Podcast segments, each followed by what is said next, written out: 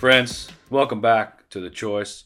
Just want to say thank you to you guys for giving us your time on the other side of the screen, just for giving us a little moment of time. Our desire in sharing this podcast is first to honor and glorify God and to be led by His Holy Spirit, and then we want to make disciples of all nations. We just are really passionate about Jesus. We love Jesus. We love His Word, and we love to share it. And yes, that's why we're doing what we're doing. So today we're talking about, this is part two of the post-trib, pre-trib discussion that we're having. And so I'll be scrambling on my phone and stuff like that to not prove a side, because just to give position on why I believe in pre-trib, and then Marshall's mid-trib, like I'm going to go through it. I'm post-trib. Post-trib, maybe, like post-trib? Yeah. You know. I don't even know what mid-trib is. There's a lot of... Mid-trib, I think, is when you go through the tribulation. Uh-huh. Post-trib is like, you got to go all the way through the tribulation, and then you're raptured up like that. Okay. Or if you believe in the rapture. Yeah. But we both believe in the second coming. Yes. We both believe that it's future, that Jesus is coming back, and we both believe in the rapture.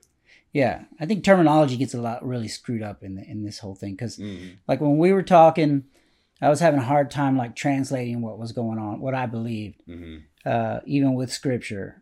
And the reason why is because I think that the day of the Lord becomes this thing, and the day of the Lord has been used so many times in the Word, in Isaiah and in Zephaniah, and what it is it's basically it's used in specific and it's used in general. So in specific, it says, it will point out like when Jerusalem is being judged, it's the day of the Lord, in the Old Testament. And then for overall, it can be used like day of the Lord, like when the flood happened or whatever. It's a general term that covers the whole entire world, right?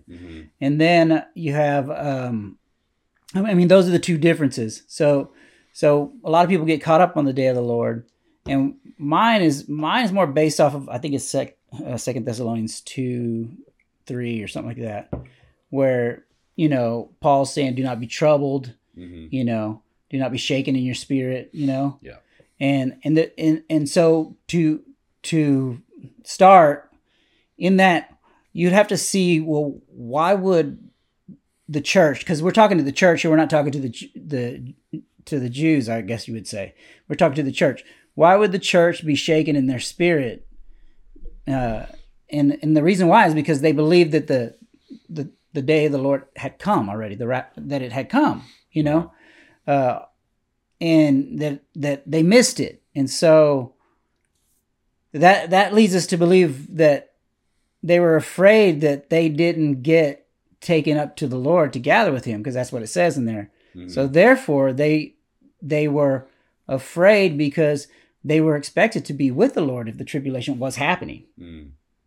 So they were expected not to go through the tribulation, and they thought it was happening. And then they were like, "Who has bewitched you?" Right? Like, that's Galatians. Because. And then it talks about how they got bewitched by a letter written by somebody. Yeah, right. So somebody had written a letter to them, pretending not pretending to be, but claiming to be, right, Paul or whoever, one of them, one of the apostles.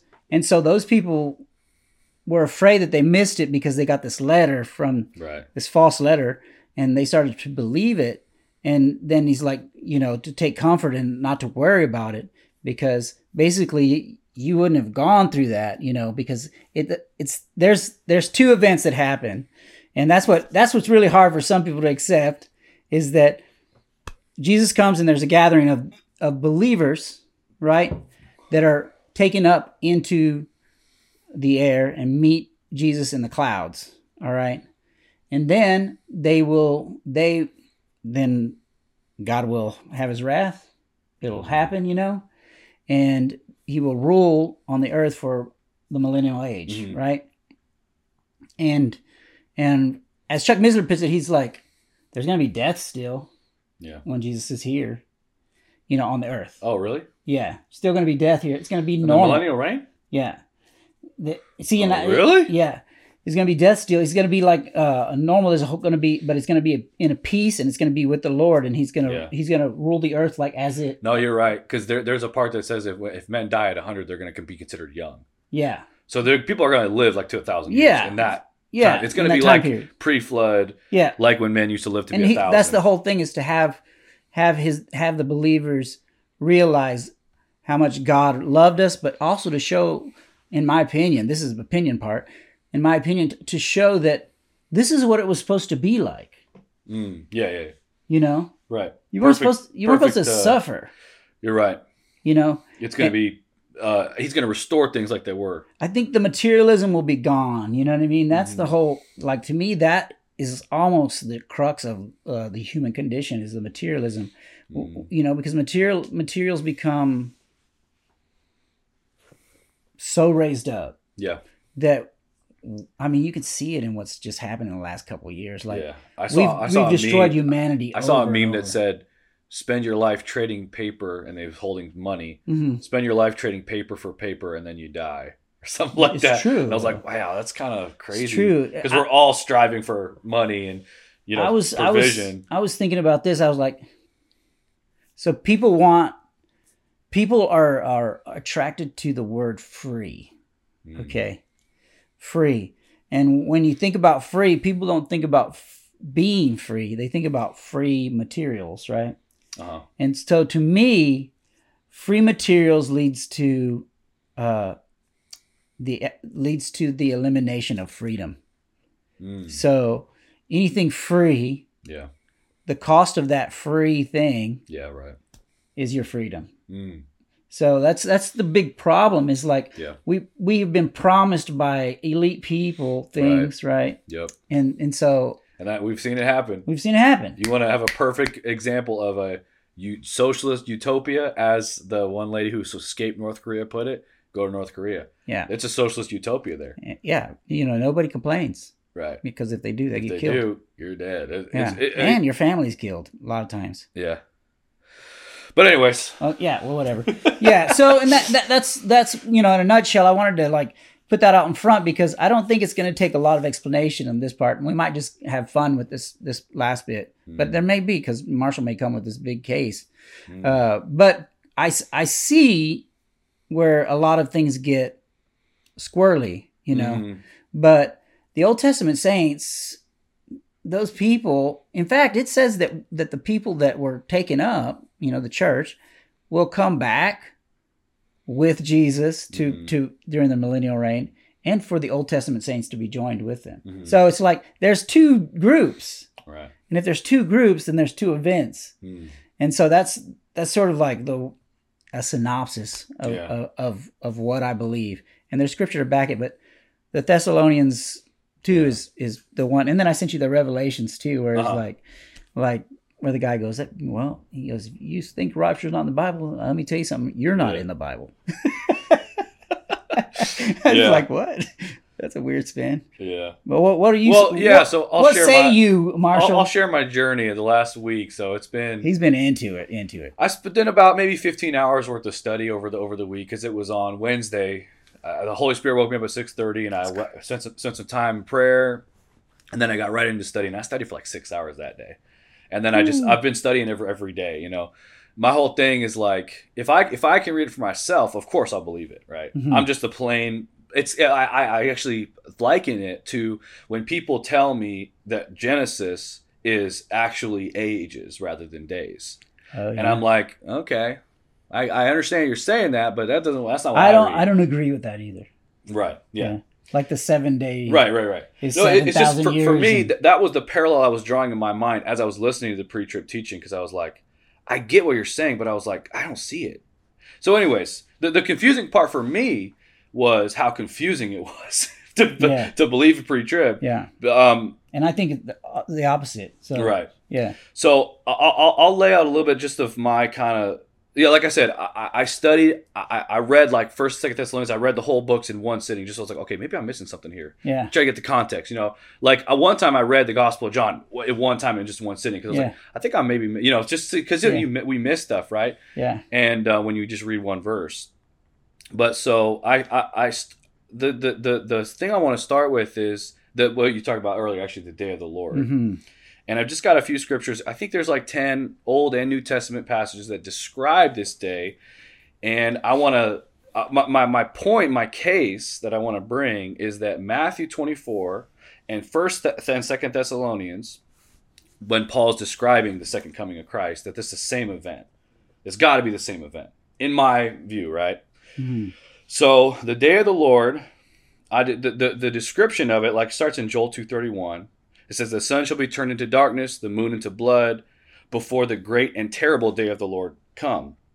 Isaiah 13 says, for the stars of heaven, the constellations thereof shall not give their light. The sun shall be turned, shall be darkened in its going forth, and the moon shall not cause her light to shine. Again, we've got this like eclipse happening. Mm-hmm. The stars fall from heaven. And then we got I'm going to do Amos 8:9. And it shall come to pass in that day, saith the Lord God, that I will cause the sun to go down at noon, and I will darken the earth in the clear day. And then you got Acts 2:20. So you got the Old Testament passage, right? Mm-hmm. Describing the day of the Lord. It's like an eclipse. It's like so that no one will miss it, right? Right. And then you got Acts 2:20. This is Peter. He says, then the sun shall be turned into darkness, mm-hmm. the moon into blood, mm-hmm. for that great and notable day of the Lord come. Mm-hmm. And then same thing in Matthew 24, when Jesus describes his second coming. Well, I should say, I guess after his coming, he says, let's see here. Immediately after the tribulation, verse 29, immediately after the tribulation of those days, shall the sun be darkened, the moon shall not give her light, and the stars will fall from heaven. Hmm. Also Revelation 6, I'm going to get to that later. Yeah. The exact same thing happens in Revelation 6, right?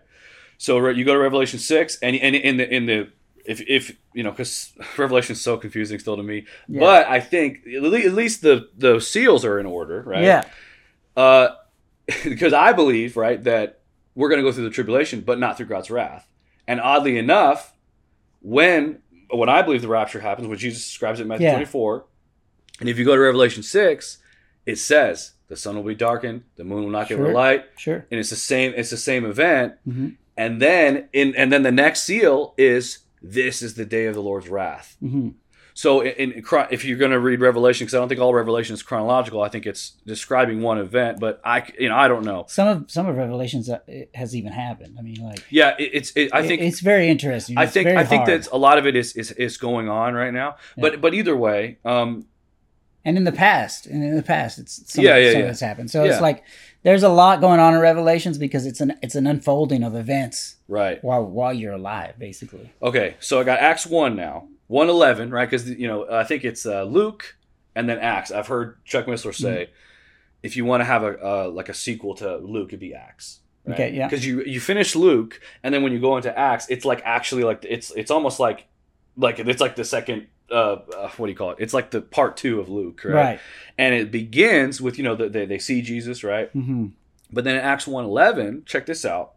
He says, this is the angel speaking, because they're all looking, right? They see Jesus ascend, right? Why are you looking at this guy? And they're just like, what is going on? And then he says in Acts 1:11, this is the angels talking to them. He says, which also said ye, men of Galilee, why stand ye gazing up into heaven? The same Jesus, which is taken up from you into heaven, shall come in like manner, as you have seen him go into heaven. Mm-hmm. So the way you're seeing him go up, he's the same way he's going to come down, right? Okay, but we will come down with him because we'll already be up there. All right, so now I got the similarities. Okay, yeah, this is First Thessalonians, both books, right, mm-hmm. and then Matthew 24. Mm-hmm. They got to be the same event. They're both describing the second coming. Well, one's public and one's a mystery. So how's that the same event? Well, let me go through my thing. Okay. Because I'll get to your questions later, sir. Surviving believers are going to be delivered. Mm-hmm. It's the initiation of the second coming. So people who don't survive are not going to be delivered? What's that? No. The surviving believers are going to be delivered, just like Jesus said and just like Paul said. Universal perception. Everyone's going to see it. Jesus is in the clouds in both events, right? Yes. The angels are present in both events. Uh-huh. Both the trumpets call in both events, and the gathering together of saints. Yep. Mm-hmm. It's got to be the same event. Now, I want to. This is the point I was thinking about while I was doing my study. Was imagine telling the disciples and the Christians at the time, you guys ain't gonna be here, man. You're gonna be raptured out. And I want to show some of these verses. Well, he can't really tell the disciples that, right? Because exactly, you couldn't tell the disciples that. You couldn't tell any of the Christians that. Yeah, you couldn't, because Paul told them. All right, let me keep going. John 16:33.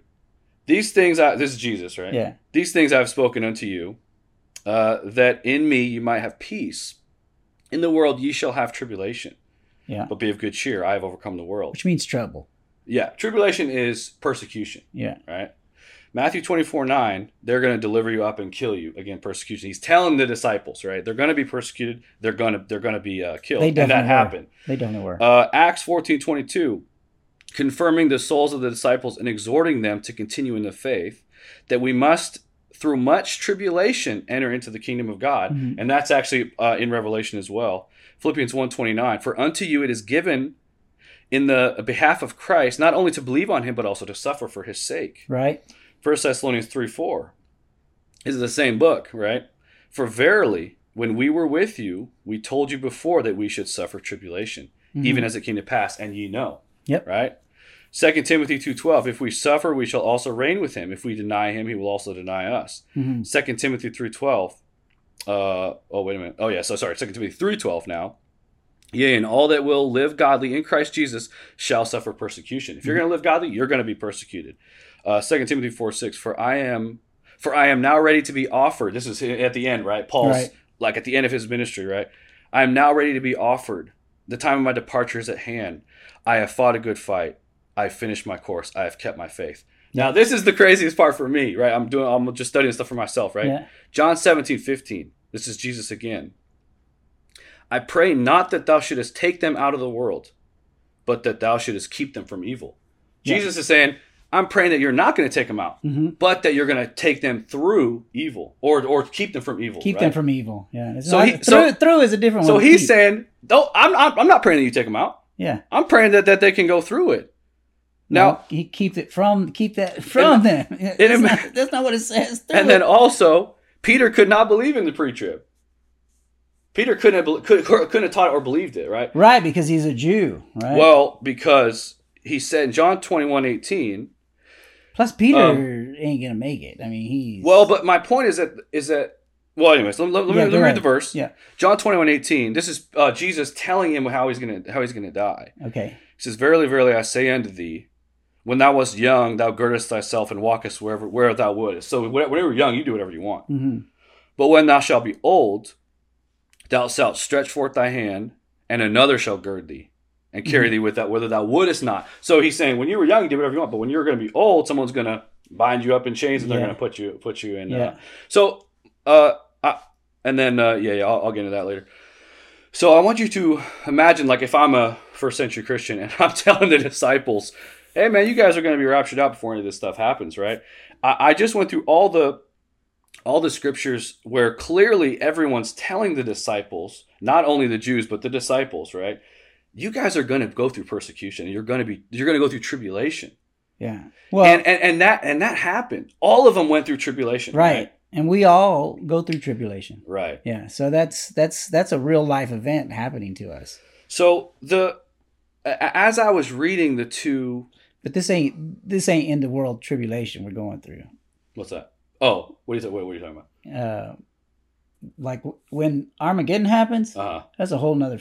Yeah, right. Yeah, blood up to the waist. It's going to be a whole nother level. I'll be in the clouds, but it'll be blood up to the waist of horses and stuff like that. We'll see. So. But so my point, while I was studying, right, because I watched this debate, six hour long debate. I never watched a long debate like that. Oh, I've seen that debate, man. I couldn't get Schimmel? Through it. Yeah, I couldn't get through all of it. It's hard, bro. I watched the whole thing because I was like, okay, I got to understand the pre-trib position before I can say, no, I definitely don't think this is right. I got to be like, okay, now I got to actually understand what they're saying. Right?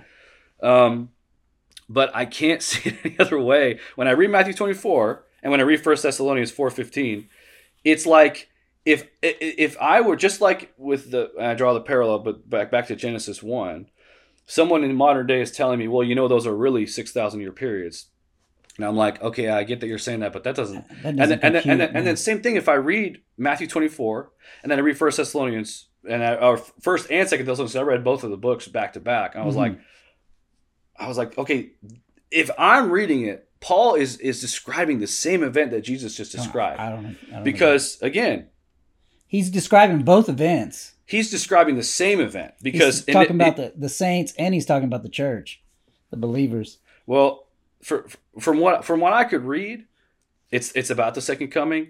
The surviving believers are delivered. The ones that are still alive. Jesus comes a second time. The Jews will not be aware of it until it's made public. Yeah. Okay, and then everybody will know. Right. But as far as the church goes, it's a unannounced event. There is no timing for it. There's no timetable for it in the Word of God. It just happens, right? Yeah. And then, but once it happens, then the devil knows that he's got a very short time. Right? Because in that time, at the end of that time, he's going to be obliterated or done. Right. You know, he's going to be extinguished forever, eternally. Right. Because Jesus is going to actually take away his domain. Right. And then throw him into the permanent lake of fire. Yeah, right. You know? And so that's when the Jews... come to Jesus. That's how the end of Armageddon actually occurs, right? Is because God's chosen people, right, turn and go, oh, you know what? We were wrong. You know, or he did come a long time ago. This is their second coming. Right. You know, I couldn't find the secret rapture. I couldn't find that also anywhere in Scripture. All I could find was there's a second coming of Christ, right? And it's going to be that event. Because, and this is the other part that I thought was very interesting as I was reading, because Jesus, the first thing he says, and I don't understand why Matthew 24 is just to the Jews, right? Because the whole letter's to the Jews. We can get into that. Yeah. See, I can't imagine that. It's called dispensationalism. If you don't divide the word to who it's spoken to, then you take it out of context. So if you're speaking to like every letter that's written, the disciples wrote about Jesus, right? And they did. They were talking to certain audiences. Not all of them were talking to the Jewish audiences, but Matthew in particular. Definitely, because... So you think the whole Gospel of Matthew is not for Gentiles at all? No, I think the principles in Matthew are for the Gentiles. Oh, okay. But I don't think that the letter itself is directed towards the Gentiles. Because... What about Luke? Luke is tricky, man. It's hard to... Mark? I think Mark has got to be the Gentiles, right? It's tricky, dude, because Paul is the one that really opens up to the Gentiles. Mm-hmm. Peter only realizes it after the fact, okay? Yeah, right. Because God tells him. Rebukes him, yeah, because God's like, okay, look, you had everything right, but, you know, nothing I make is unclean, dude. Yeah, so, you know, like because I think Peter is one of those people that, like, he's so staunch in what he believes and he's known God personally that he's just like the personality that they show in the Bible. He is... He steps before he thinks. Right. You know, and God loves his heart. Yeah, yeah. But he also needs to know that he's a human and that his personality has a lot to do with why he's chosen to lead a great church because he's not going to back down from anybody. Yeah, right. And so, you know, all of that to say this, that even discussing it, having a discussion with Paul and Paul letting him know that he's wrong doesn't change his mind. Right. But God changes his mind, you know? And so that's why I look at like, he has to receive that vision. Right. That's why I look at like, so Peter's sort of the leader of the whole thing, right? You have the other disciples who probably lean on Peter, right? To make for sure. He's the leader. Yeah. Right. So, and Jesus sort of made it plain for them that that's the case, you know? Right. And so like taking that position and then looking at how he taught, he would definitely be teaching to the Jewish people because he didn't even consider the Gentiles to even be part of the program. Yeah, right. So I don't fully agree with that. But I believe in the principles of all of the disciples and what it says they apply to us because the principles are true. Right. Right? That Jesus is Lord and, know, but you go back, there's not a lot of grace being taught by them, you know? Right. You know, Paul is the one that comes in and goes, hey, it's not so much that you need to change your behavior in this world. It's that you need to change your mind. Right. And that's where your whole grace and mercy come from, right? And that's the whole authorship of Paul, is Paul's not necessarily telling you how to be a Christian. He's telling you how to think. Right. So that your mind can understand what being a Christian is. Yeah, right. Right? And then you're a supernatural being acting out, you know, God's will without like going, I need to do this and I need to do this. And if for more proof in the pudding, if you look at the church that Paul started, and I'm not saying that what the church is today is what Peter started. And I'm not saying what the church today is what Peter started. You would see that there is a lot of things you have to do in order to be a good Christian. Of course, yeah. And that's not the truth. The truth is that you can't do anything to be a good Christian. Right. Except for the fact that Jesus inside of you makes you righteous. When you stand at the day when you stand at the day of judgment in the Lord, guess what? They're going to play your whole videotape, and it's going to be disgusting for me. I believe it. And you know, as a sinful man and a wretched man, but when God sees it, all he's going to see is Jesus, because that's the only thing I have to give, you know, otherwise I'm a wretched man. That's what I am. Right. And so that's why I take the position that I take. It's like, and then on top of that, you have the Holy Spirit. The Holy Spirit guides us. When Jesus enters back into the world, the Holy Spirit is going to go right into him. Yeah, I don't know where that is in Scripture either. Where does the Holy Spirit reside? It's the reason why he couldn't be touched, right? Jesus? Yeah, when when he came back? Yeah. Well, but he was touched. Thomas, right? No, right before the ascension, though. You know what I mean? Okay. Because that's when the division of his body. Well, yeah, because he did say, I have to leave so I can send the Holy Spirit. Exactly. So, he had to leave in order for the Holy Spirit to be here. So when he comes back, the Holy Spirit goes back inside. Like we have a spirit inside of us, right? You can't be animated and all that stuff. Right. Like a body is a body, a brain is a brain. Believe me, because when they die, you can't put the thing back in. Right. Right. So the spirit is that's sort of what one of God's messages. That's the whole God's message. It's like this right here is just a container. Yeah. Who you really are is inside, right? And if we're beings of the light of the world, then we are light beings, right? We shine. We shine. We lost our shine and saw our flesh when we ate of the tree of knowledge. Right. You know, and that's a skewed belief because that's somebody showed that to me and I was like, it made too much sense for me not to think of it that way because you can't even look at God. He's so bright because you would die. That's how much power is in his light. Yeah. Okay. So I'm thinking that we at one point shined like that. Oh, wow. And so whenever we took of the tree of knowledge, that light dimmed and we saw each other naked. Right. And we go, whoa, dude, you look funky, dude. Especially like, could you imagine Eve looking at the dude? She's like, hey, man, I'm sure Adam was enjoying himself, but Eve was like, what? This is what? You know? So, you know, in any event, I just think that the dispensationalism is important. It's like the Old Testament is definitely a revelation and a fulfillment a prophetic thing towards Jesus to fulfill, right? Well, we would have never known that without the New Testament, right? As Gentiles, right? But the Jewish people had to know. That's part of my point is that Matthew 24. Matthew in general. I don't necessarily disagree that it was written to the Jews, but I also think that it was written to anyone because this is the thing about the New Testament, right? Is that a true Jew is someone who believes in the Messiah, right? And, absolutely. And a Jew is someone who's a Jew inwardly, not outwardly. But do they believe in the Messiah as a human? As a human. They don't believe in Jesus, no. Yeah, see what I'm saying? Like, right. So I'm more of a disciple of Jesus than a Jewish person is right now. Yeah.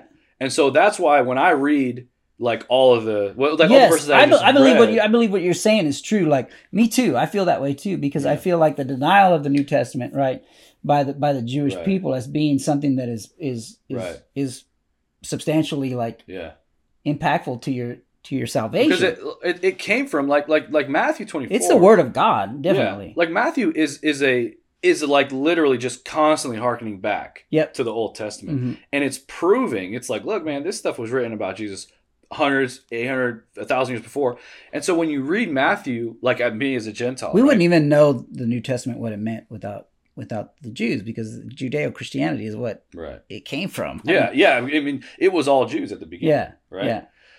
But that's what I was gonna say a while ago. Is I don't think that when you read the New Testament, the dispensationalism, I don't think that it's 100% right. I do.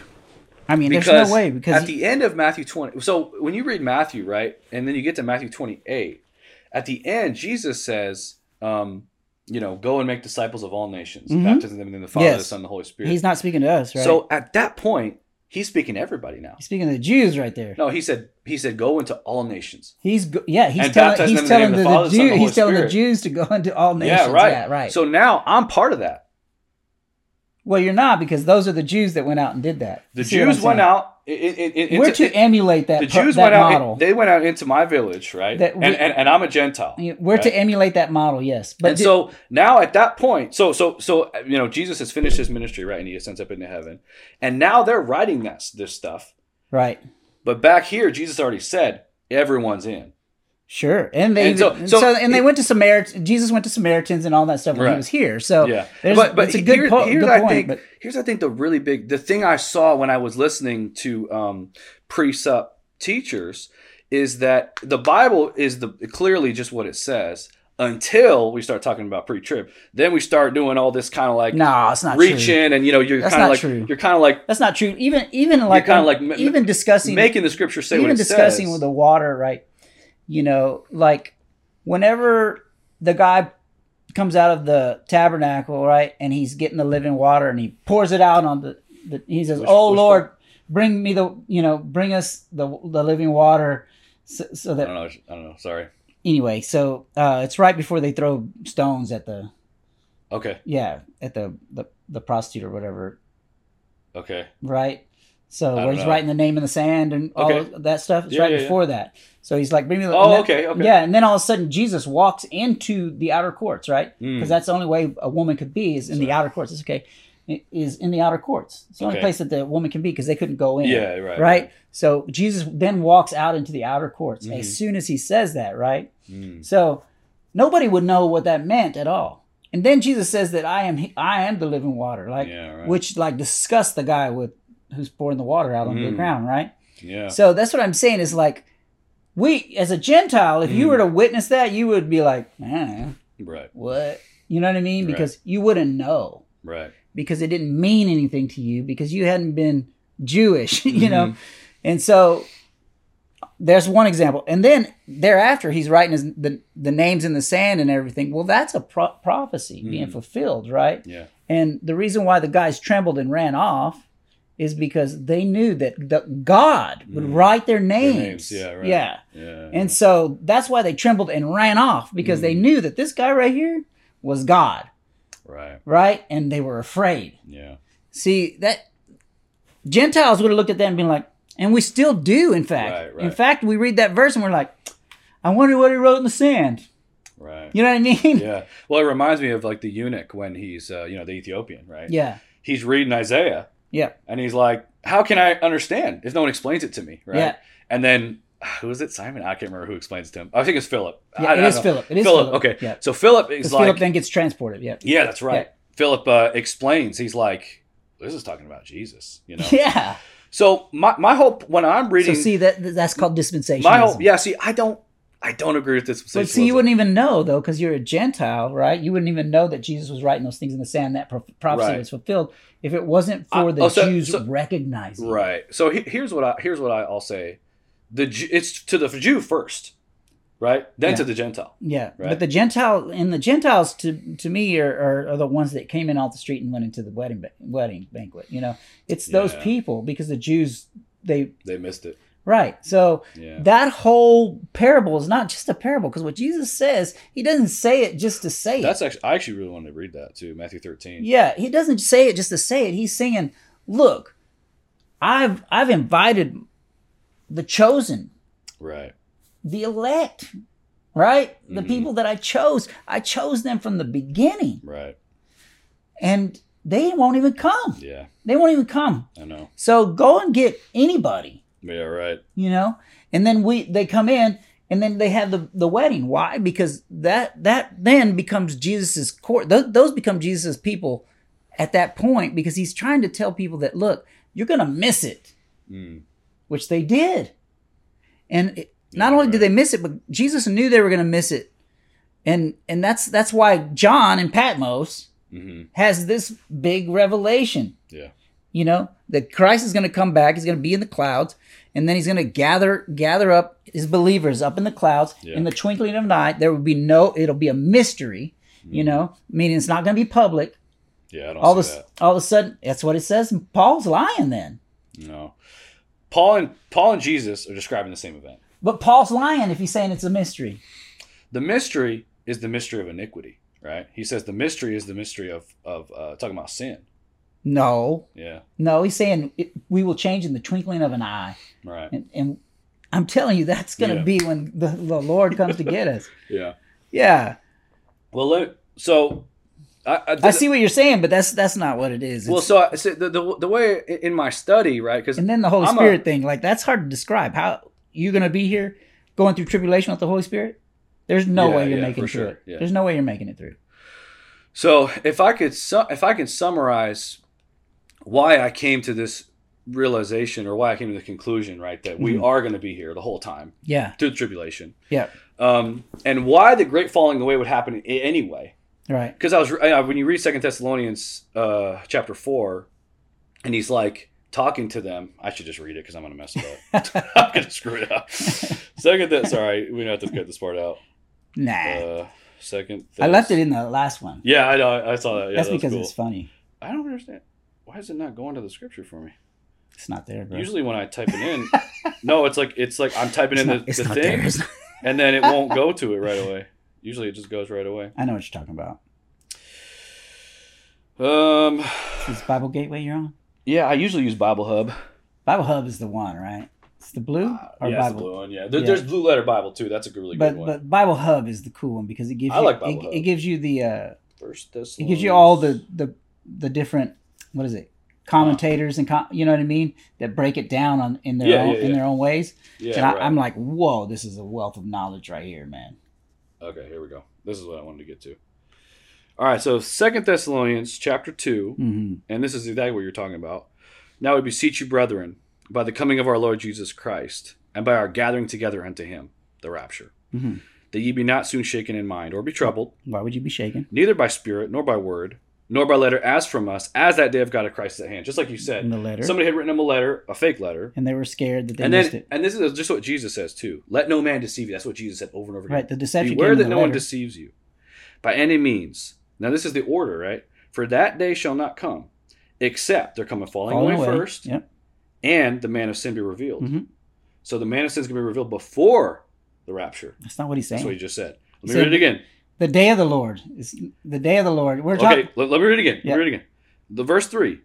Let no man deceive you by any means. For that day, the coming of Christ, shall not come, except there come a falling away first, and the man of sin be revealed. Yep. Those are the two things that have to happen first. Then he's going to come, right? So we're going to be here. We're going to see the Antichrist. We'll see the Antichrist, okay? Okay. That's it. That's it. Well, that's all I got for now. I can't remember exactly what I was going to say, but... So, the order is... There's going to be... Oh, that's right, the falling away. Sorry, the falling away. So, the falling away from what I can tell. I don't believe that happens. Like, I believe what you're saying right there, that's going to happen. We'll be witness to that. Right. So I think it's happening. Yeah. So yeah, for sure. Like we're at a trickle right now. Right. You know, but I think it's happening. And so as I was studying, I was like, he describes a falling away, and so does Jesus, right? Mm-hmm. And again, I'm drawing these parallels, like, okay, they're got to be describing the same event. And then I'm like, what is this falling away for? Yeah. Imagine, this is what I think, right? This is just my view on it right now. You tell the church, you guys are going to be raptured out before any of this stuff happens. Don't worry about it. They go through the tribulation, though. Or let's say, like in China, they were taught the pre-trib rapture, right? They went through crazy tribulation or persecution, and many fell away because they were like, I thought we were going to be raptured out before this. And so the great falling away, this is my view on it, right? Mm-hmm. What's going to happen is we're going to be here for the majority of it. And when Christians start getting persecuted, because Jesus said in Matthew 24, it's going to be worse than it ever was or ever will be. Mm. And so imagine that you have been taught this your whole life. I'm going to be raptured out before this stuff happens. And then you're going through tribulation. And then you start having the thoughts, just like the Thessalonians thought. You're like, wait a minute, did I miss the rapture? Because I wasn't supposed to go through this. And so then how many people will fall away? Why did Paul say, "Be don't worry about it"? Don't and that's excellent, because that's what and don't be troubled in your spirit. That's what Jesus said. He said, "What did he say?" I went to it earlier. He said, basically, "Don't be troubled, because I've overcome the world." But what he promised them is that you are going to go through tribulation. You're going to go through persecution, right? Well, and all the disciples did. That's all of us have. Yeah, and all of us will. So this idea that we're going to be... See, and that's what I believe is like, yeah, we're going to go through trouble. There will be trouble. He said there will be trouble. There will be persecution. Yeah. Well, that's already happening. That happens already. So but I don't believe that it's the end times. Mm-hmm. I don't believe it's happening yet, because there'll be rumors of war. Mm-hmm. There'll be... Yep. Earthquakes, you know. Yeah. No, you're right. This stuff is happening. And he says, even then. Right. Don't worry, because that's not the end yet. Right. The end is not yet. Yeah. Yeah. So see, like there's we're gonna go through things, definitely. But being a Christian, in fact, I think that as soon as you accept Christ, get ready. Mm. Yeah. Get ready. Because it's not only like from other people, but spiritually, man, you're gonna be just attacked. And the thing is like Jesus says, take comfort though. Yeah. Because I've overcome those things. Yeah. So, and that's what he's, you know, it's not me who's in the world, but he that is in me that overcomes all these things. So that's a given. We're going to go through trouble. Mm-hmm. And tribulation means trouble. Right. But in the end, there's going to be an Armageddon that happens. I'm not going to be swimming through blood. I'll tell you that right now. And if Jesus comes into the earth, and his spirit leaves me, that only means that I'm going to be up there with him because it's already in me. He's not going to take it out of me. What I couldn't see when I was studying, right, was the secret rapture. I couldn't see that anywhere. And I also couldn't see, how is there a differentiation between what Jesus is talking about in Matthew 24 and what Paul's describing? If I were reading it, right, like, again, if I were reading this and I didn't have any pre-trib, post-trib teaching, and I read what Jesus said, and then I read what Paul said, I would be like, oh, he's clearly talking about the same thing, because I drew the parallels, right? Yeah. He's just it's all the same. He's like, it's gonna be in the clouds. It's gonna be the trumpet. There's gonna be a gathering together. Yeah.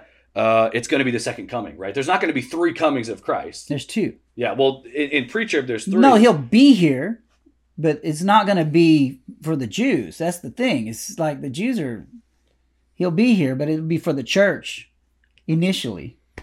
And not for the Jews. I couldn't and the reason anywhere. The reason why I say that is because, again, he who's first will be last, right? Yeah. So the people who are chosen first were the Jews, right? Right. And the Jews, they denied Christ, right? But the Gentiles, we're here. Yeah. The church is, we're considered the Gentiles. The church is considered the Gentiles. Right. Okay, we will be the first into his presence, into the kingdom of heaven on earth, as we would say, because we will be up in the clouds with him, fighting with him. It even says that we'll be fighting with him. During that time, this, that's when the Jews will realize that they've made a mistake based on their teachings, because it can't be based off the Holy Spirit. Yeah. Right? It'll be based off of their teachings. And the reason why it'll be based off their teachings, because not only will he have fulfilled all of the prophecies as has been stated before, but he'll also fulfilled the deity that takes over the enemy of the Jews. That's the thing. It's like, I thought the Holocaust was bad. But if you know the entire history of the Jewish people, they've been killed in almost every community they've ever lived in. Right. And persecuted. Yeah, constant. Constant. Right. It's never stopped. It still hasn't stopped. So they have been persecuted to a point where we as a Gentile, we don't understand it. We don't even get it. Because it's the reason why they don't owe anybody anything. It's the reason they're not going to put themselves in a position to take God out of their life. You know, they're not going to ever be put in that position, which is awesome. It's awesome to see the Jewish people as resilient as they are. Does that mean that all of Israel is great and all the Jewish people are great? Heck no, dude. Right. Like there's some evil people in that situation. You think those people are going to inherit the kingdom of God? Heck no, they're not. But the true Jews that have followed God and continue to do what they have to do, I believe those people are going to turn around and they're going to go, not only did he come before and was the Christ, but he is here now. And it's obvious that he's but based on their knowledge.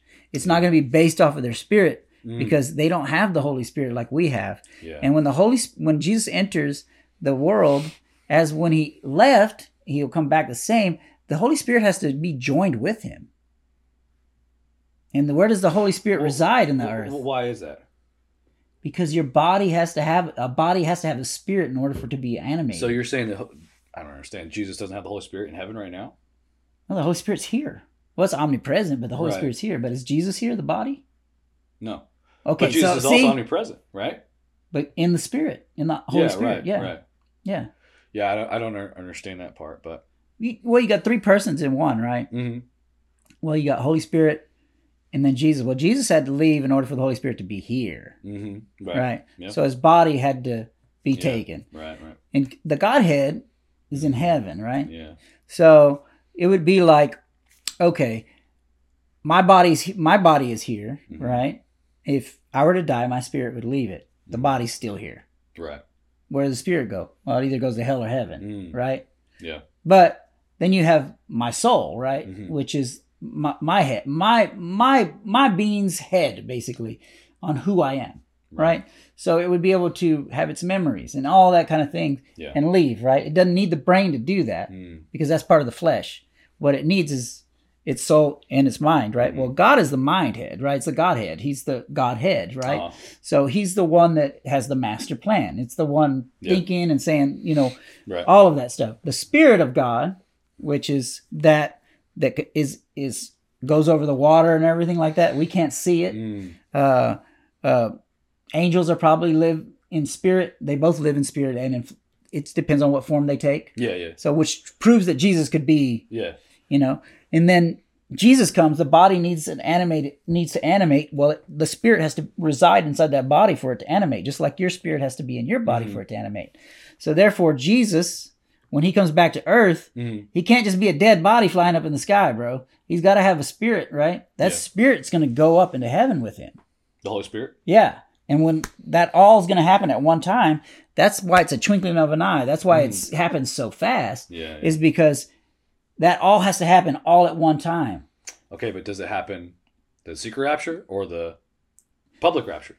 The public rapture is for the Jews, man. Okay, but you just said the Holy Spirit's going to leave. Yeah. And is the secret rapture? I don't know. Because there's no timetable. What about the public rapture? The public rapture is something that when the Jews realize who Jesus is, that's it. When they realize that he's the Messiah and they accept him as the Messiah, he no longer has to fight the battle because he's not fighting it for himself. Right. So he's fighting it for the Jews. What's the verse that you think there's going to be two separate Because then he's going to come back again, right? When he comes back on the third time, which is, I don't believe that, but he could, the third time he comes back and actually puts his touches down on the Mount of Olives, right? And in Revelation 19. He doesn't come back. He's here. We've been up in the clouds and we're fighting the war with him. There was the part that I was, while I was like doing my study, I was like, I don't get it, bro. It's a mystery. It was so confusing. And that's why it's a mystery. It's a mystery. He's like, I'm telling you, a mystery. Yeah. You know, a mystery. The mystery is if it's a mystery, then it's not public. Yeah. You know, it's something that's unknown. Mm-hmm. And then it happens. Where was that verse though? 2 Thessalonians 2 and 3, 2 to 3, isn't it? Okay, 2 Thessalonians, the first chapter, 2 and 3. Let me look at it real quick. I got it in my notes too. It in there. Leslie. And then I got a couple of verses that I want to read. Let's go. Two events. It does say two events. Rapture, translation of believers. Second coming, no translation involved. Hold on, let me get there. So the rapture and the second coming, two different things. Sorry, let me get there. What was it? Okay. I'm reading these two differences between the two real quick. So the rapture is the translation of believers, right? And in the second coming, there's no translation of believers. Then hang on. The rapture is the translated saints go to heaven, right? Second coming, translated saints return to heaven. I mean, to return to earth with Christ. Okay. And then in the rapture, the earth is not judged. But in the second coming, the earth is judged. Mm. And then in the rapture, the imminent, any moment, signless. So it's going to happen any minute. Mm. It's any moment, and it's signless. Right. The second coming follows a definite predicted signs. Okay, which we're talking about, like you were saying, the posse and all that. It says, the rapture, not in the Old Testament. Second coming, predicted in the Old Testament. Believers only is the rapture. Affects all men on earth is the second coming. Before the day of wrath, that's the rapture. The second coming concludes the day of wrath. So you see what I'm saying? Yep. Okay, so now that's two events. And then, okay, so here's more of it. It says in the rapture, no reference. There's no reference to Satan in the rapture. Okay. But in the second coming, Satan is bound. Yeah, right. Okay. In the rapture, he comes for his own. Mm. Okay. The second coming, he comes with his own. Mm. Okay, in the rapture, he comes in the air. In the second coming, he comes to the earth. Yeah, right. Okay. In the rapture, he claims his bride. Mm. In the second coming, he comes with his bride, right, the church. And he says, only his own see him in the rapture. Mm. So that's why it's a secret. Okay. And then only his own see him in the rapture. Only his own see him. Only the church sees him in the rapture. Okay, which is why it's a mystery, right? Second coming, every eye shall see him. The rapture, the great tribulation begins, right? Okay. In the rapture, it begins. Like after the rapture happens, the tribulation begins. Okay. It says the second coming, the millennium age begins. It says you can't have those two things happening at once. Well, I just want to see where the Bible says that. Hang on, two events. Says church believers only, Old Testament in rapture, the church believers only, the second coming, Old Testament saved, raised later. Okay. Says, okay, 2 Thessalonians 2, the heart of the epistle, the most important prophetic passage in the New Testament. It deals with the eschatological error from the belief that the day of the Lord was already present. Mm. Okay. The day of the Lord was already present. It says it's key in the issue of identify the restrainer, right? Okay. And then there's, I don't know what all that says right there. But here, it says, now we beseech you, brethren. Okay, I got you. Yep, 2 Thessalonians chapter 2. The cometh of the Lord Jesus Christ, and by our gathering together unto him. It says, and then it gives man, why is this is hard to read. You read it? Yeah. Well, it's got the breakdown. You read verse 1. You can stop me if you want. Wait, here, let me give you the breakdown here, though. Okay, go for it. And then he says, he breaks it down like he says, here, which is lays emphasis on the presence of the Lord with his people, right? He's saying the day of the Lord, I beseech you, brethren, the coming of the... Okay. says, and then Epiphania, on his manifestation of the power of love in God. That's Epiphany, the manifestation of the power and love of God. Okay. And then apocalypsis, on the revelation of God's purpose and plan in the second coming of the Lord Jesus. Mm. The coming. That's what this all, these, he's using the Greek text to say, hey, this is what it means, because these are the words used. And he's saying that here means lays emphasis on the presence of the Lord with his people. Okay. Okay. And then Epiphania is on the manifestation of the power and love of God. So the manifesting, the coming. This is called the coming. Okay. It says, and then the apocalypsis is on the revelation of God's purpose and plan in the second coming of the Lord. Okay. So this dude breaks it down always, right? Mm-hmm. And then that was 2 Thessalonians. I'm getting to it. Yeah. Yeah. 2 Thessalonians 2:2. Okay, I got you. And then, so he says, that ye be not shaken in mind or be troubled, neither by spirit, nor by word, nor by letter, as from us, as that the day of the Lord is at hand. Okay. Prompted by the circulation of a letter that's not right? It's an intentional forgery, fretting that we're the day already in the day of the Lord. Mm. Okay. And so, come on now, give me back my stuff. Give it back. I'm getting to it. Okay. And then we get here. Paul had plainly said that the Jesus would come as a thief in the night, and had shown that the dead would not be left out of the harpazo. Okay. In Greek, they use the word harpazo. And harpazo means... the catching away. Yeah. Rapture, basically, right? Yeah, yeah. The snatching up. Sorry, say that phrase again. You just said it. It says, Paul had plainly said that Jesus would come as a thief in the night, and had shown that the dead would not be left out in the harpazo. Okay. Gotcha. Okay. Paul plainly said that Jesus would come as a thief in the night, and had... Okay. But evidently someone claimed to have private epistle from Paul, which supported the view that Jesus was coming at once, as the day of the Lord is now present. Okay. And so now they're like freaking out. Like, man, I missed it. Okay. You know? Oh. And so that there's more to it than that. No, I'm following you. But basically what Chuck is saying here is that, you know, one, the day of the Lord has been used countless times. So the day of the Lord sometimes involves the judgment of God's people, including northern kingdom at hands of the Assyrians, which is Amos 5:18-20.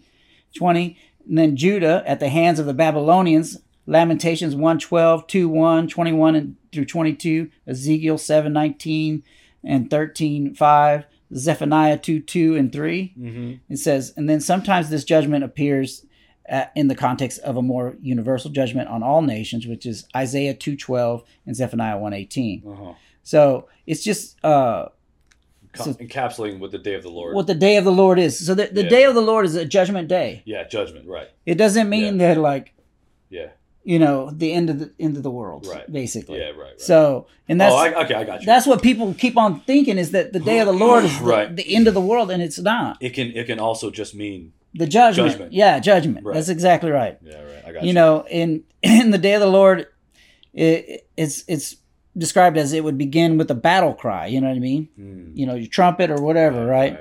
And Joel, the day of the Lord occurs 7 times in the book. So judgment would begin with God's people in Israel, right? And that's Isaiah 2, and then Ezekiel, and then Joel, and then it would begin with a battle. Okay, so he summons his enemies to prepare for battle. Right. That's what the cry is for, right? But the second trumpet happens, and then his believers are snatched up. Mm-hmm. But when the second trumpet happens, it begins, because that's the battle cry, and he needs his saints in order to go to battle. Mm. You see what I'm saying? Right. And the Jews aren't his saints. Mm. Who are his saints? We are. Okay. Let me read a couple of verses here.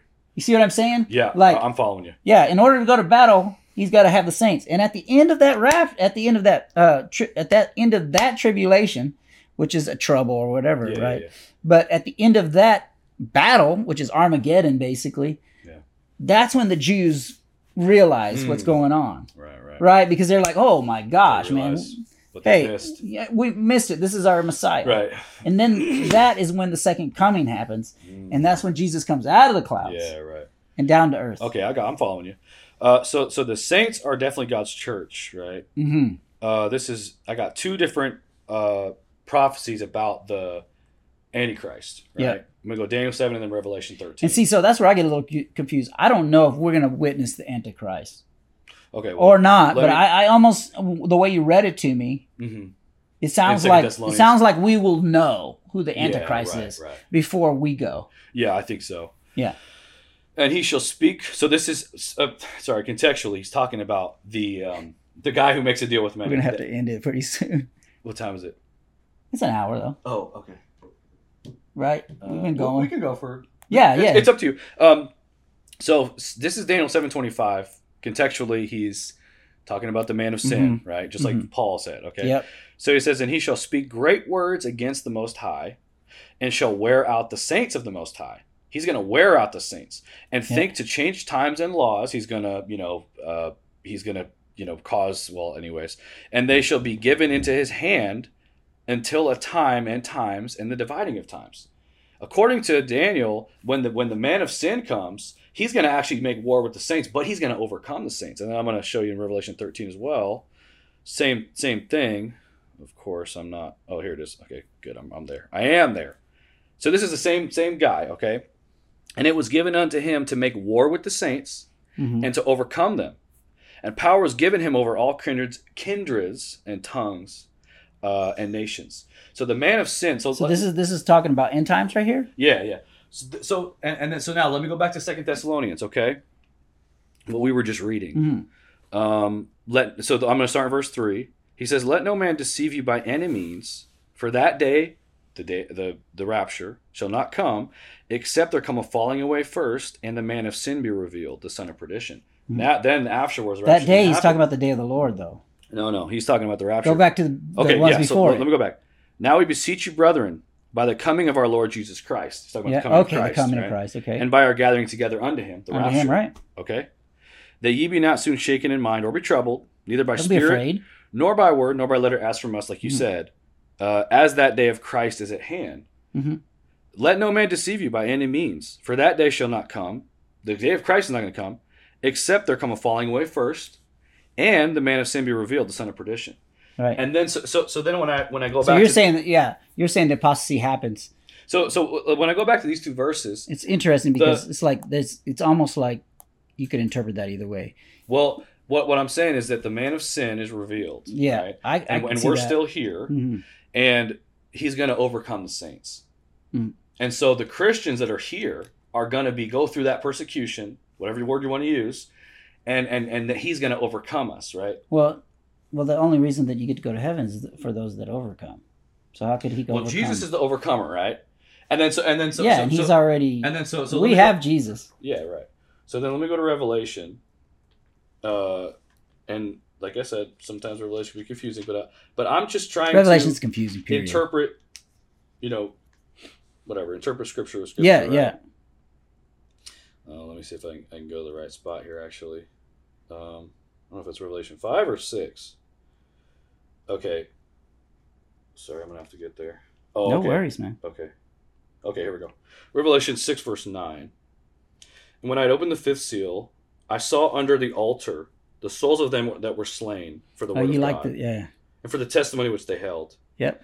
They cried with a loud voice, saying, 'How long, O Lord, holy and true, dost thou not judge and avenge our blood on them that dwell on the earth?'" When are you going to avenge us, Lord? We've died for your name's sake. When are you going to come back and avenge us? "And white robes were given unto them, every one of them." This is Revelation 6, right? "It was said unto them that they should rest yet for a little season." Now check this out. "Until their fellow servants also and their brethren that should be killed as they were should be fulfilled." These guys have been killed for the sake of their testimony, for Jesus' sake. This is Revelation 6. He's not talking to Jesus right there, though. He's talking to the saints. The saints, who were killed, they're slain for the sake of their testimony, right? And basically all the Jews. And what does he say to them? "Until their fellow servants, also their brethren, should be killed as they were, should be fulfilled." So the saints, which is the church, right? Is it in the church in that context? Yeah, it's the saints. We're for sure. Yeah. He just says the saints. Because that could be... So this is... That could be the difference is like... Well, but this is what I mean. It's like when you start to me, it's like when you're going to the pre-trib, it gets really confusing. You got to take it from the Greek and you got to take it from the Hebrew to understand what's going on there too. It's not like our English translation translates those things the same. We have the same words for the same things. Let me see if I they don't. Let me see if I can make my point. So you got 2 Thessalonians, right? Mm-hmm. Paul says he's talking about the rapture. 2 things got to happen first. Falling away, the man of sin's got to be revealed. Okay. Yeah. Then I go to Daniel 7. It says that the man of sin's going to overcome the saints. Same thing in Revelation 13:1. He's got to overcome the saints. Then I go to Revelation 6, and then hold on. And then when I read Revelation 6, same thing. You've got You've got the saints that are in front, that they were slain for the word of God.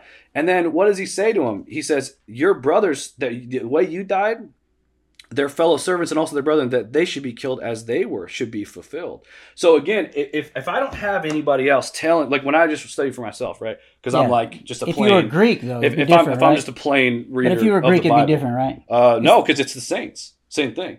So it's not always the same.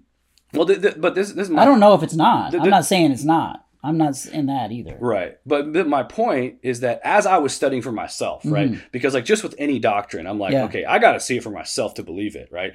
I understand the pre-trib position, but I don't see it in the Bible. And then when I read verses like that, and then I'm trying to put the pieces together, right? Okay, who is this guy, the man of sin? Then I go to Daniel 7. Mm-hmm. Okay, he's going to make a deal with many. He's going to basically deceive a bunch of people. He's going to cause, and then halfway through, he's going to cause the oblation to cease. He's going to read. So I'm putting all these pieces together, right?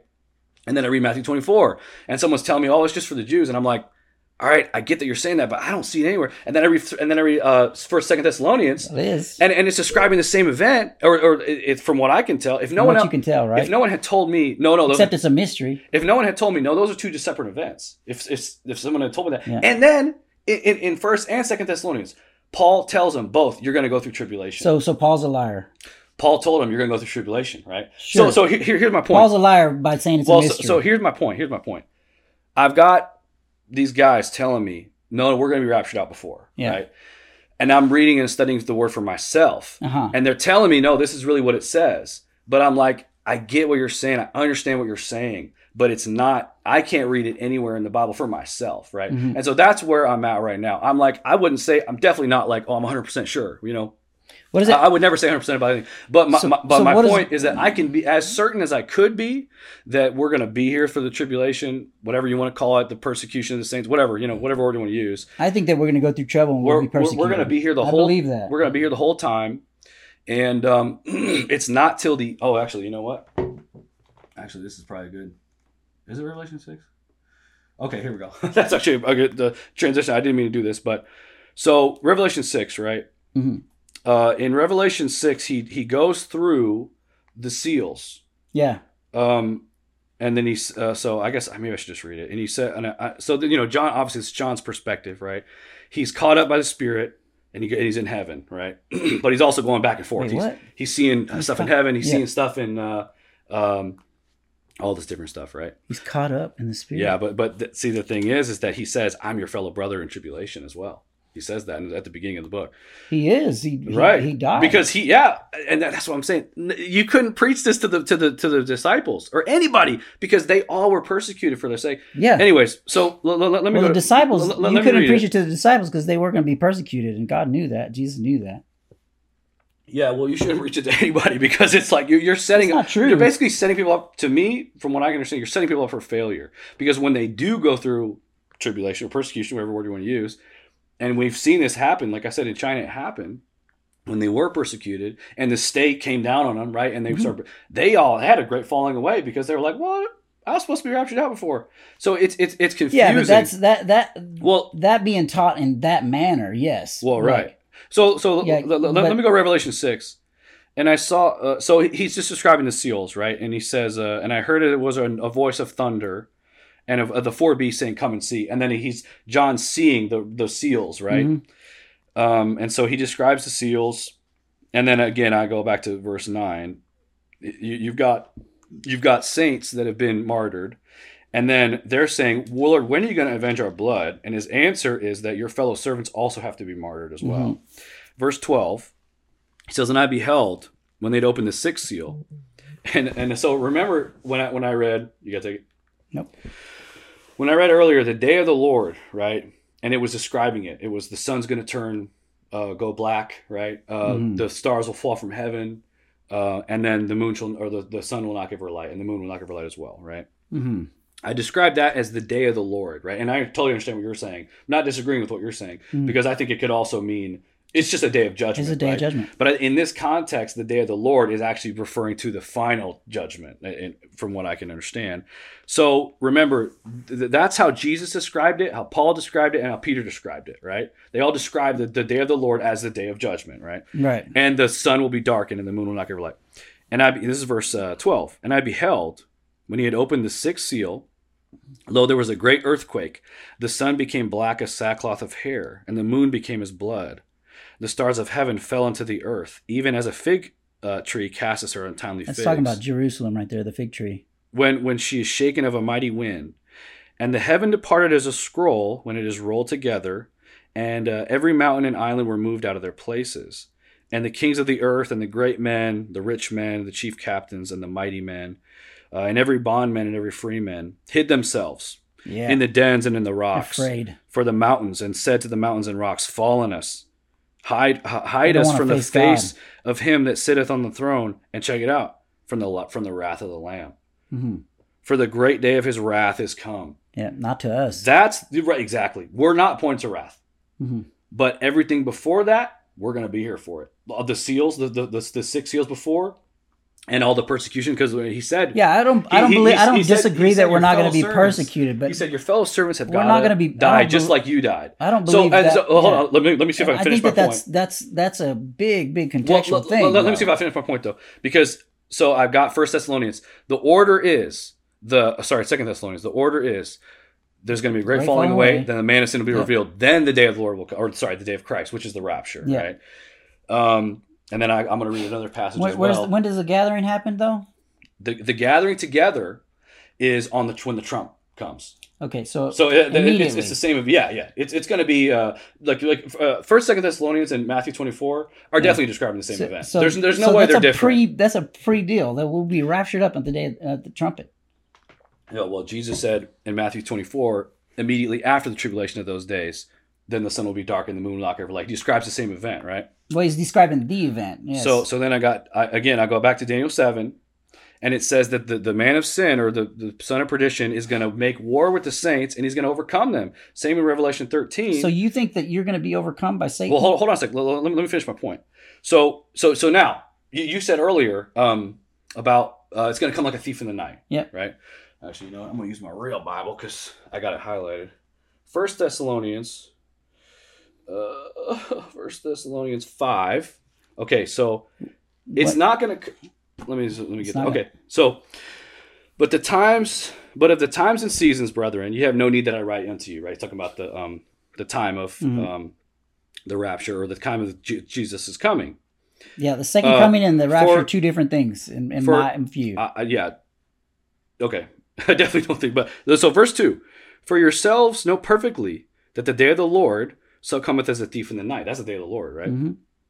For when they shall say peace and safety, then sudden destruction, just like in Daniel 7, cometh upon them as travail upon a woman with child, and they shall not escape.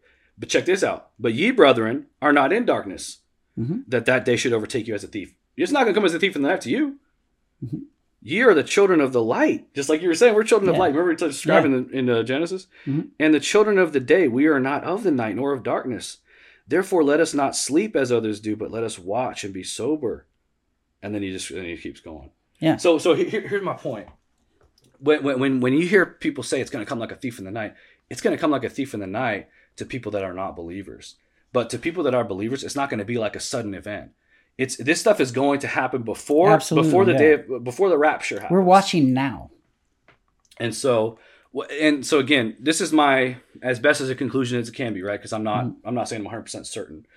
I diligently, I read the word, I sought it out for myself, right? And I was like, okay, I understand these two positions, I understand what they're saying. Now, what does the Bible say? And I just read it for myself. From what I can understand, Matthew 24, 1 Thessalonians, 2 Thessalonians. But unless you had context that people had given you, you wouldn't even know the words you were reading. So there has to be some presupposition prior to that. It's not like your own mind. We always take presuppositions right till we read it. But if I can just deduce it for myself and no one else were to tell me what to believe. But how could you know how to decipher it if somebody didn't tell you how to even read or somebody didn't tell you how to do something? So you're saying that your mind alone. I haven't really had. I mean, I've had instructions, certainly, right? Yeah. But so like it says in John when Jesus is talking about leaving, right? He says, the Spirit of Truth, or the Holy Spirit, mm-hmm. He'll guide you into all truth. He'll guide you. So, that's right. So when this week when I was seeking this stuff out, I was like, okay, Lord, you lead me, right? Mm-hmm. I'm going to just read it for myself. Mm-hmm. And as I'm reading, I'm just going to go back real quick. Now his interpretation makes it true because he asked the Spirit to lead him into truth. Well, so. That's, yeah, right. That's not at all what I'm saying. I'm just messing with you. What I'm saying is that every single disciple, Jesus, Peter, Paul, all of them said, you're going to go through tribulation. We are going through tribulation, though. We all go through it. And then Jesus said in John 17, I pray not that you would take them out of the world, which is the rapture. And so as I read it for myself and I interpreted it myself, I was like, yeah, we're going to be here for the tribulation. I don't believe that. I was just like, there's no way. I mean, the rapture is Matthew 24 and 1 Thessalonians and 2 Thessalonians. That's to the Jews. And in Revelation 6. Yeah. And then that's the rapture. Paul's telling the church, the Gentiles, that, you know, it's a different thing. You know, when Paul writes to the Gentiles, it's a mystery. And it can't be public and a mystery. Otherwise, Paul's lying. Yeah, it's not that simple. Like when you sent me that video. It is that simple. When you sent me that video, that guy, Revelation 3, 10, right? Yeah. I was like, he's talking to the church in Philadelphia, dude. That's the perfect church. Like if you read the Laodicean church, which is us for sure, right? A church in America. Yeah. We're definitely not the Philadelphian church. Well, those churches are real, though. Yeah. But those churches are real, but they're also a typology of actual churches, right? When this again, like I don't think we're Laodicea. If I read Laodicea, you're going to be like, yeah, that's America. I can read it to you right now, and you'll be like, yeah, that's America. It may be some of them. America or the church, because there's different churches in America too. And then in Revelation 2:10, he tells him you're going to go through tribulation. I think that everybody's going to go through tribulation. I believe that. So anyways, I'm not saying I've got all the answers. I've figured it out, right? Because I could always be convinced, but I really diligently studied this thing out. And if it were... if I could see the pre-trib in Scripture, I would be like, it's there, bro. But I studied it myself. It's up to you on what you desire and what you're going to see, too. Yeah, that's a good point. You know, so if you've been positioned in a certain way, which I was positioned in a certain way, so I believe in the pre-tribulation. You know, I was raised Baptist. Those people believe in pre-tribulation all day long. Mm-hmm. They're the ones that came up with those shirts. You know what I mean? Yeah. You know, in case of rapture, you know, here's a shirt. But, right. But, yeah, it's like, and then as a, I wouldn't say Pentecostal, but pretty dang close to everything they believe. Now I believe in a pre-tribulation, but I only believe it because, again, I believe that the Holy Spirit has to be within the Lord's body whenever it's not on the earth. Yeah. But that's all one event. Yeah. It's all one event. Yep. Yeah. There's no way there's a secret rapture and then also a public rapture. There is. There's no way. There is. The believers gather with him first to fight the battle. Then the Jews, then he comes down to the earth. He's in the clouds first. Yeah, that's Revelation 19. He's in the clouds first. Yeah. And we're gathered up in the clouds with him. Right. Then he comes down to earth, right? After the battle is over. No. Revelation 19, yeah. No, because the nations are gathered against Israel in Revelation 19, and that's when Jesus comes back, and when they realize that he's the Messiah. Yep. Okay. Yeah, because why would he come? Why would he come unless they believed in him? Yeah. But yeah, I mean, truly, you can't get into heaven unless you believe in who? Yeah, he's the way. Yeah, truth and life. You can't get so through he's without not going to give them an exemption. Right. Right. So they have to turn to him first, right? Because they have no other option. Yeah. And you know what? This has happened throughout the Word of God time and time again. Yeah, right. Until they turn. Right. And it could just one of them in the Old Testament, it would just take one. Yeah, right. Right? Yeah. And Abraham, right. Moses, whatever, yeah. you know, it would just take one. God is so merciful. Yes, that he's so merciful right. that he would use the one yeah, right. in order to rescue his people. Right. You know, and yeah, yeah. I think the same is going to happen in the yeah. end. And that it's going to be the same for the Jews. Mm. We're not going back to Jerusalem, right? We're not on our way back, uh-huh. but they are. Their things are raising and raising and raising over and over uh-huh. again, right? The numbers in Jerusalem are going up because people are going home, right? And so, you know, that's the thing is like I think that those two events, it's the same event. Mm. It's just. There's one part where the believers gather with Christ mm-hmm. to fight the battle itself, right? Because cause that's what he says. I'm going to gather them up so that they can be with me to fight the battle.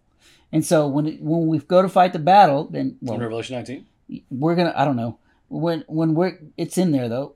Okay, I promise you. And so when we're up there fighting the battle with him, it says that we're going to be a witness to that kind of thing. You know, fighting the battle in the sky? He don't have to come to Earth to win a battle, bro. He's already won the battle. I'm trying to understand. Yeah, the Battle of Armageddon, yeah. It's in the sky? I don't know where it is, but it's where he's going to be. And that's bro, what you talking about, man? Read it. It says, what you talking about, man? Why would he be in the clouds? That's how he travels. He comes in the clouds. That's right. But when he comes back... And then he gathered them up in the clouds, too. Yeah, right. But then when he comes back to fight the battle, it's on Megiddo. I think that he comes down when they finally realize that that's who he is, because I don't know. Because why would he rescue a people who do not believe in him? Mm. Okay, I see what you're saying. You see what I'm saying? You can't yeah. like you can't enter the kingdom of heaven right. unless you believe yeah, right. believe in Jesus Christ. Yeah. I mean, that's the only way. Well, so here's I know when I was reading Revelation, how I see it happening is Revelation 6 is the rapture, right? Yeah. After all the seals, because he describes it as the sun and moon go dark, right? And so then the day of the Lord happens, right? The judgment comes. At that point, I don't think Christians are here anymore. I could be wrong, but I don't think Christians yeah. are here anymore. When God's wrath is poured out on the world, we could still be here yeah. Because there are verses in Revelation. Well, the wrath of the Lamb is not going to come against the believers, though. Well, but it could be that we are supernaturally protected. Because here's the thing: the reason I say that is because remember it describes there's like these like scorpions with like women's hair and faces. Remember that? Yeah. It says, but they weren't allowed to hurt those with the seal of God on their forehead. So I'm like, what? What are they doing there? Because they're not supposed to. So anyways, not. Maybe that's in the battle. Yeah, you might be right. Yeah, I don't know. I'm not saying that that's like 100%. Yeah, that's pretty interesting. But so then at the end, because it supports both views, but it's still, yeah, right. Yeah, it's still cool. Well, yeah, but so then Revelation 19. Yeah. So Jesus comes back in the clouds the first time. I'm going to seal it up right here in a minute. Yeah. And then in Revelation 19, he comes back, and then he actually it says he touches down on the Mount of Olives, mm-hmm. right? Which is ironic because he did it on the Mount of Olives yeah. in Matthew 24. He said, when I'm yep. going to come back, right? And just like in Acts 1:11, they said the same way he went up, the same way he's going to return. Yep. Then we, like you said, we are with him at that point. Yeah. And then I don't know how much of a battle there's going to be because in I don't know if it's Ezekiel or if it's in Zechariah. It won't be much of a battle. But it says that either it could be a neutron bomb or it could be literally the Jesus speaking. And it says, you're familiar with the passage, mm-hmm. that their eyes and their tongues melt, literally, yeah. where they're standing. And so but what it says in Revelation 19 is that the nations are encompassing Israel. And mm-hmm. that's where, you know, the Valley of Megiddo. Yeah. Yep. That is big enough to fit like yep. pretty much the whole population of the world. And so the Russians and the Chinese, right. like if you go back to the roots, we're all right in the moment. Dude. Yeah, right. We're right in the moment. Yeah, just to let y'all sure. know. Yeah, yeah, it could really happen. Like Megiddo, they're talking about right. the what is it? What are the Russians called? What? I'm trying to remember. Oh yeah, I wouldn't even traditional know. Names. I wouldn't know. It all roots back to the right. same things, man. And it's pretty crazy. Yeah. And believe it, there's going to be one suspecting thing in there that people are going to be, and this is the reason why I think the apostasy happens. Mm-hmm. Is there's going to be a major player that everybody thought was for God. Yeah. The whole time for right. Christ, that is not. Right. And it's obvious to some. Yeah. But to others, not so much. Right. I'm just saying. Yeah, he's going to deceive many. Many. So, yeah. And that's why the apostasy happens. Right. And it's troubling to my heart because I know people in that faith. Right. And I'm like, I hope that they realize that they rely on their faith in Christ more than they do in their religion. You can imagine if you're in that time, right? Because it says that it's scary. It basically says, and it says multiple in different passages, they are saying peace and safety. So this leader who's going to come, according to my reading of the scripture, is going to be like a political type leader. Oh, yeah. He's going to unite all the world religions, because it says in Thessalonians, they are building churches right now in one space that all connect together. Right now they're building churches. Yeah. And it says that he's going to exalt himself above all that's called God. Mm-hmm. So he's going to call the whole world to worship, and he's going to bring peace, world peace.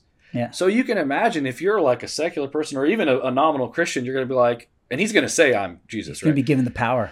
And you're looking at this guy. He's united the entire world. For the first time in history, we have world peace.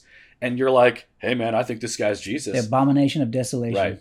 And so, he's going to re-cause the sacrifices to keep going. And he's going to rebuild the true temple. And the abomination in the Old Testament was what we would consider today in modern times transhumanism. The Nephilim, intermixed with humans, right? Yep. All knowledge, right? Put in a human. Okay, so now we have the capability, right, to take all the knowledge in the world and place it in people now. Yeah. And think about that for a second. And to your point, and this is just like Jesus says when he comes back, as the days of Noah were, so will the coming of the Son of Man be. And so to your point, that's like in Noah's time. Yep. This is where I think Satan's seed comes from, right? Ooh, is that he created that Nephilim, whatever. Oh my gosh, dude. And so Jesus says it's just going to be like plan, that. Dude. So potentially that could either mean men are unaware, or it could mean what you're talking about. Like there's some kind of a mixed race where Satan has corrupted the human race again. Absolutely. And but through different means. Yeah, however they do it. Not through seed. Yeah, right. I don't know how he does it, you know? Like, I don't know how the Nephilim even got what they're here. Talking about at the World Economic Forum is how we will not be just human anymore. Right. We will also be, machine. Right. Those two picks together. And you asked me this 10 years ago and somebody told me that, I would have told you you're full of baloney. You're crazy, man. But now it's like they're talking about it. Yeah. Like they already did it. They've already did it in a mouse. Yeah, right. You know? Yeah. So, and then, the whole world's going to unite. They're going to be like, sweet, this is Jesus. And it's going to be the Antichrist. And that's when he makes war with the saints. And most Christians are going to be, killed, I think. Yep. And like you said, then in Revelation 19, Jesus comes back and basically it's just game over, because obviously who can stand, I think I think people are, because like this, I've heard this from a YouTube channel called End Times Ministry. Yeah. That people that are the elites, right? Because they have the ability to communicate with Satan or spirits or whatever. They think it's something else. He was saying like, they think they're going to win. Oh my gosh, dude. He was like, God's not real. Yeah. So they're like, oh yeah, we're going to win. I mean, how could God go against a nuclear, you know what I mean? Yeah. Plus we'll have control of all humanity. Yeah, by the implementation of what we would call the mark. Right. So there's all that. So this is what I'm going to say. Yeah. We're going to conclude with that. We both have different views. Yeah. Take it the way that you look into it. Yeah. We don't ask that you believe either one of us on what we're saying. We ask that you do the research yourself so that you can establish a position in your own. Either way, whether he comes pre, mid, after, stick to Christ regardless. Yeah, be ready. Yeah, exactly. So, but I wanted to say this, that talking about these things, what I propose to you is that we go with like the Giants, the Book of Giants, all that kind of stuff. Oh. I've never, ever touched those books. Okay. Never have read a single stitch of Enoch or the Book of Giants, Oh, okay. I see what you're saying. Sorry, I thought you were talking about where it mentions it in the Bible. Yeah. So, and that's going to be part of it because that all goes together. Right. But what we don't understand is that if you look in the hieroglyphs, you see these beings, right? Yeah, right. And we all think, oh, those are just... It's just imaginary beings. Yeah. It's like an artistic rendition. Right, a rendition. But... in the Word of God? Right. These things are real. Not, not only are they real, but Gilgamesh himself, which is a true being, 19 foot tall, 7 foot wide. Right. 19 foot tall, 7 foot wide. You want to know how pyramids are built? That guy could pick up one of those stones and just set it down like it was a it was a Lego. So I'm just saying, like, we'll get into that because it all ties into this. Yeah, and it's fun. That is so fun. It is really cool. Yeah. That's something that Chuck Missler focuses on a lot, and a lot of Christians kind of just shy away from it because you start reading it, but it's like it's in the Bible, bananas. But you start reading it and you're just like, what? Like giants? What? Like you're talking about like, but it's there. I mean, this is not Philistine hybrid giants. Those are right. That's part human, part giant. Right, we're talking giants, and it gets back to what you talked about in Gene Kim's sermon, Genesis 3, when Jesus says his brood will bruise your head and your seed will bruise his head and his seed will bruise his heel. Yeah. Mm-hmm. So Satan has a seed and the woman has a seed somehow. Yeah. So there's that's where it diverges. And then there's the corruption of humor. So anyways, like there's a lot I don't understand about it, but it's fascinating. Fascinating. And it could potentially, like you said, I think you're right, lead into what's going to happen in the end. Oh, I believe it. What, like with transhumanism, like I think that's I believe it. Not only do I believe that, but I believe that the giants, they're going to be let loose. Right. It's a corruption of the human race, and then the giants get to come and they get to It's going to be gross. I mean, it's going to be gross. But that's going to be crazy. It's going to be crazy. Like we think crazy's crazy, but you wait. This is, like I said, the end's not even here yet. I just think that when it happens, it's going to be so chaotic and so like. People are just going to be like, what? They're going to think like, it's like Marvel movie. They're going to be like, what is going on? They're going to just think it's so crazy. It's going to be so out of your mind. And so that's where the thing I wanted to say at the end was like, I agree with you. Just hold to Christ, Yeah, that's the only key that you can have. Yeah, just in everything, just search the scriptures and hold to him because whether, let's say Jonathan's right and the pre-trib rapture is going to happen. Yeah. But let's say it doesn't happen for another 500 years. And then America falls and we go through, whatever. From our perspective is like the Great Tribulation, but it's really just our country. So being run and somebody else in power. Right. I mean, like, so either way, we've got to be ready to die for the sake of Christ. Yeah. Yeah. Yeah. And with that, folks, we really appreciate you listening to us. I know we ran a little long, but hey. Thanks, guys. It's good. Peace.